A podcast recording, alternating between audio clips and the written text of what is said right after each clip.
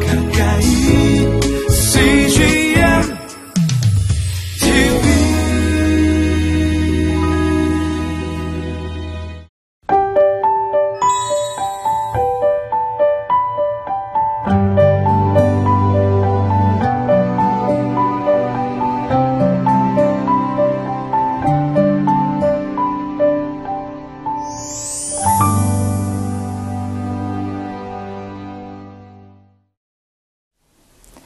예수님을 만난 사람은 누구나 인생의 터닝 포인트를 경험하게 됩니다.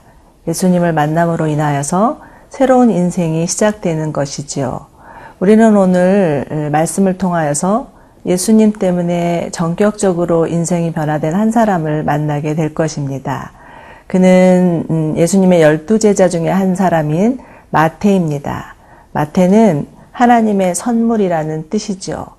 사람들에게 멸시받고 무시당하던 사람이 예수님을 만남으로 인하여서 하나님의 선물과 같은 소중한 존재가 됩니다. 자, 이제 말씀 속으로 들어가 보시겠습니다.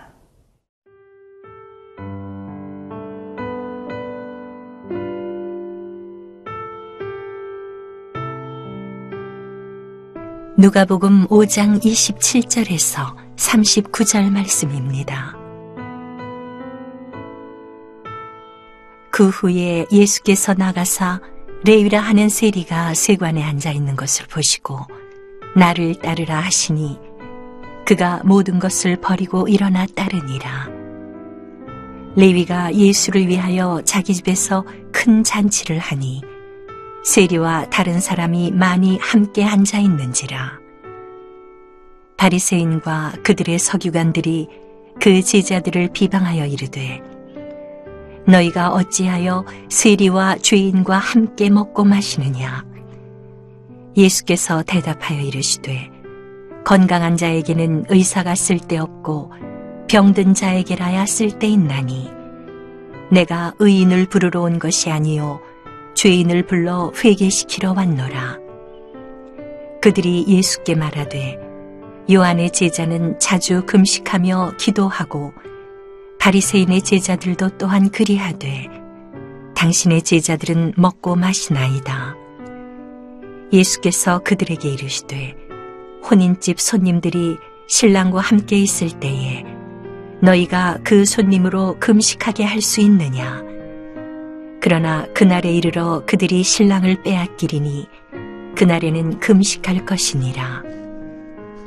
또 비유하여 이르시되 새 옷에서 한 조각을 찢어 낡은 옷에 붙이는 자가 없나니 만일 그렇게 하면 새 옷을 찢을 뿐이요 또 새 옷에서 찢은 조각이 낡은 것에 어울리지 아니하리라 새 포도주를 낡은 가죽 부대에 넣는 자가 없나니 만일 그렇게 하면 새 포도주가 부대를 터뜨려 포도주가 쏟아지고 부대도 못 쓰게 되리라.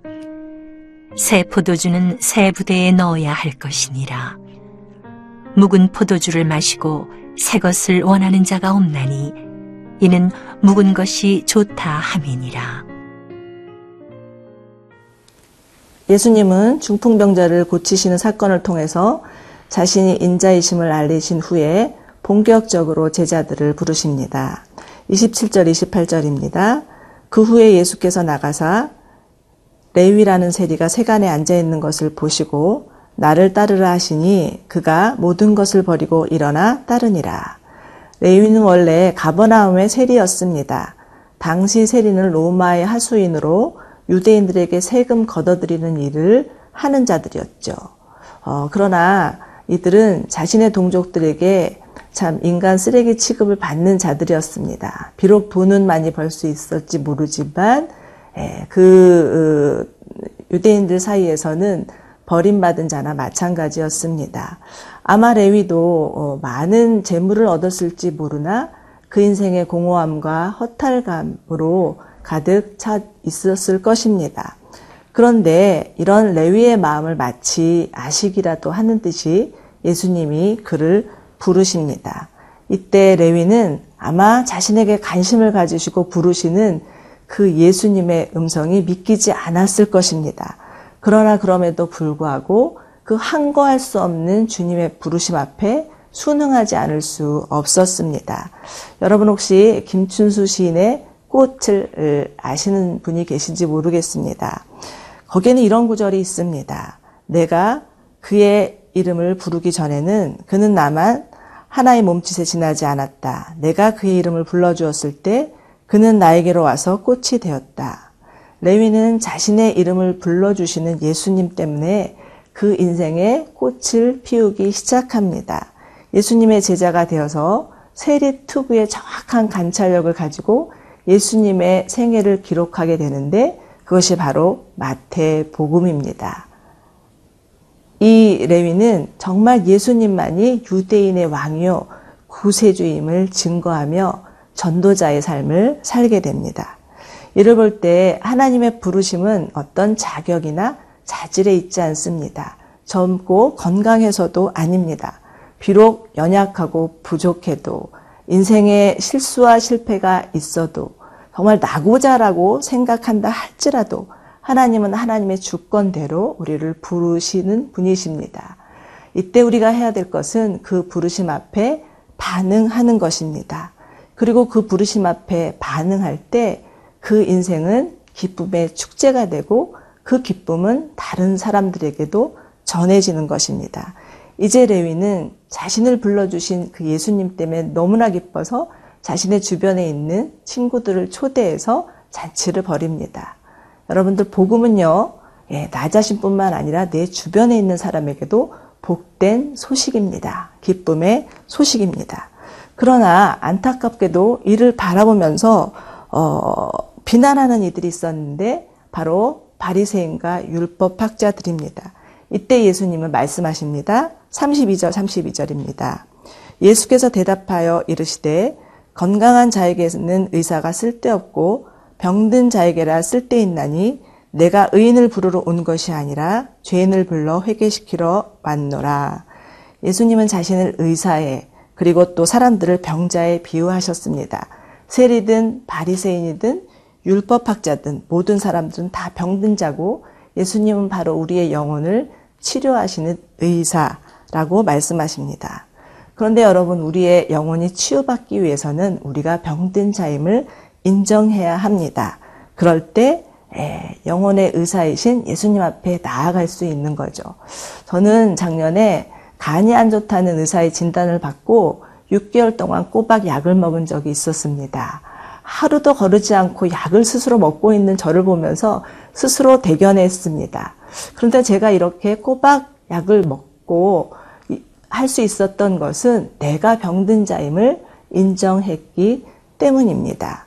여러분, 우리는, 우리의 영혼은, 예, 정말 죄라는 치명적인 질병을 예, 가진 자들입니다. 그리고 우리 모두는 예수님이 필요합니다. 우리 영혼의 의사 되시는 예수님 앞에 나오는 것을 주저하지 마십시오.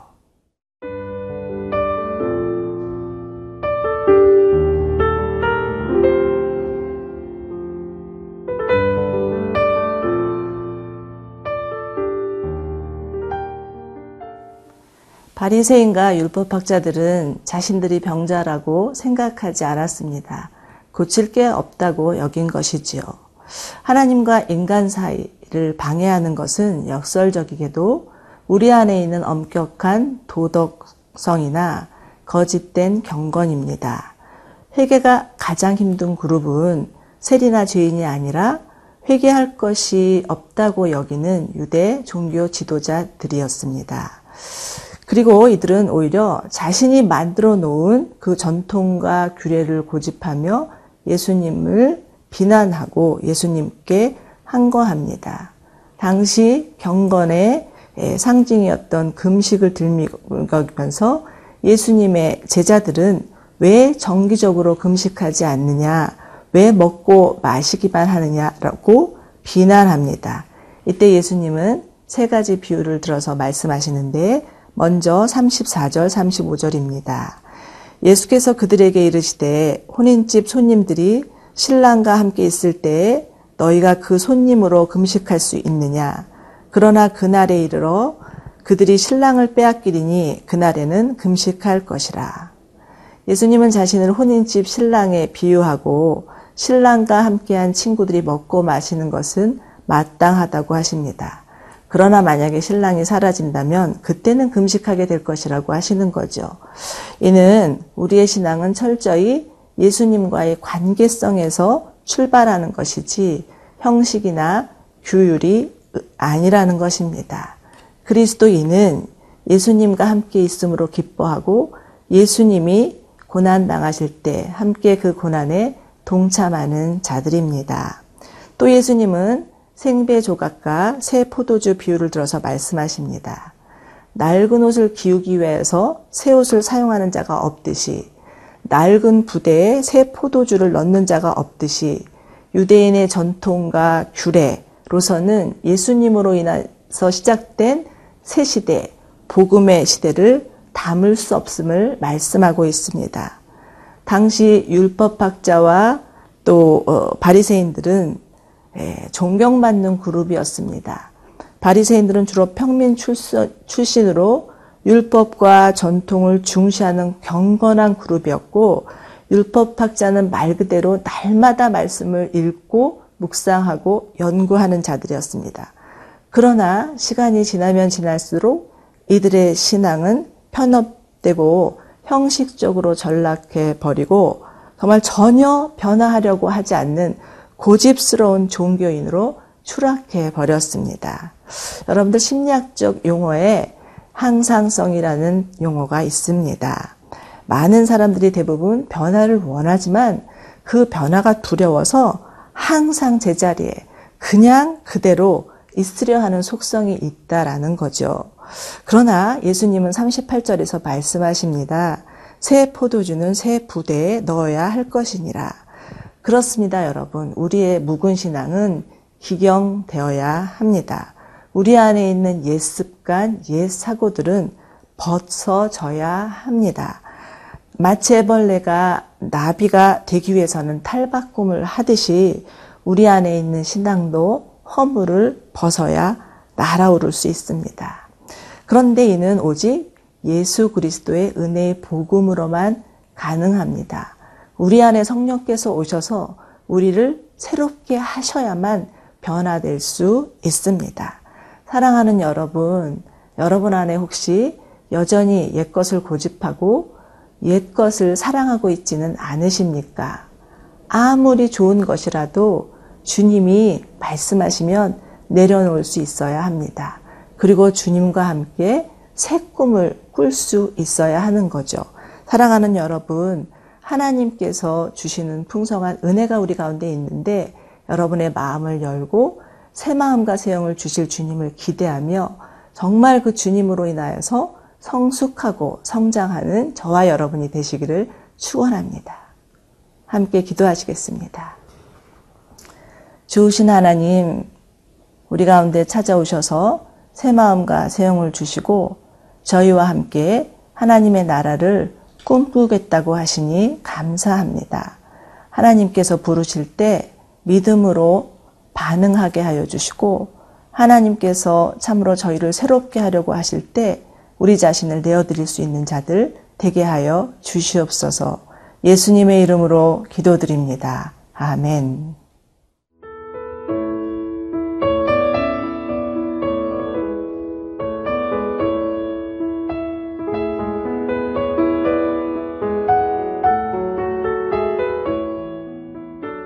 프로그램은 시청자 여러분의 소중한 후원으로 제작됩니다.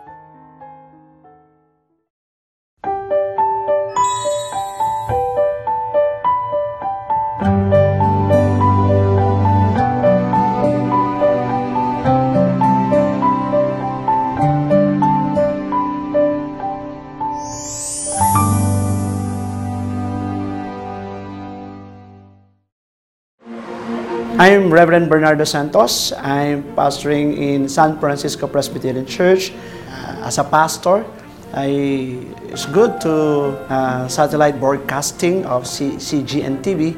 It helped a lot for, for my preach, preaching and some ideas from some pastors, and also uh, I learned a lot from uh, chil- children's ministry.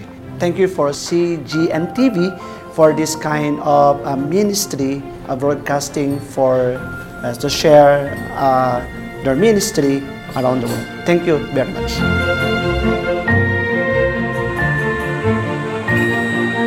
I myself am a missionary. I'm from the United States. I'm born in Africa, but I'm here in the Philippines, and uh, it's a totally different environment. Um, if I want to be encouraged, like the church members, they can hear me preach, but I don't have someone to preach to me also. So to be able to just turn on the television here, where there really is not a Christian uh, station, not in my area, uh, and to be able to to just be uh, refreshed with the Word of God. Um, I'm just thankful to God for those that God gave the vision to start this channel, uh, that it can be a blessing to missionaries all over the world.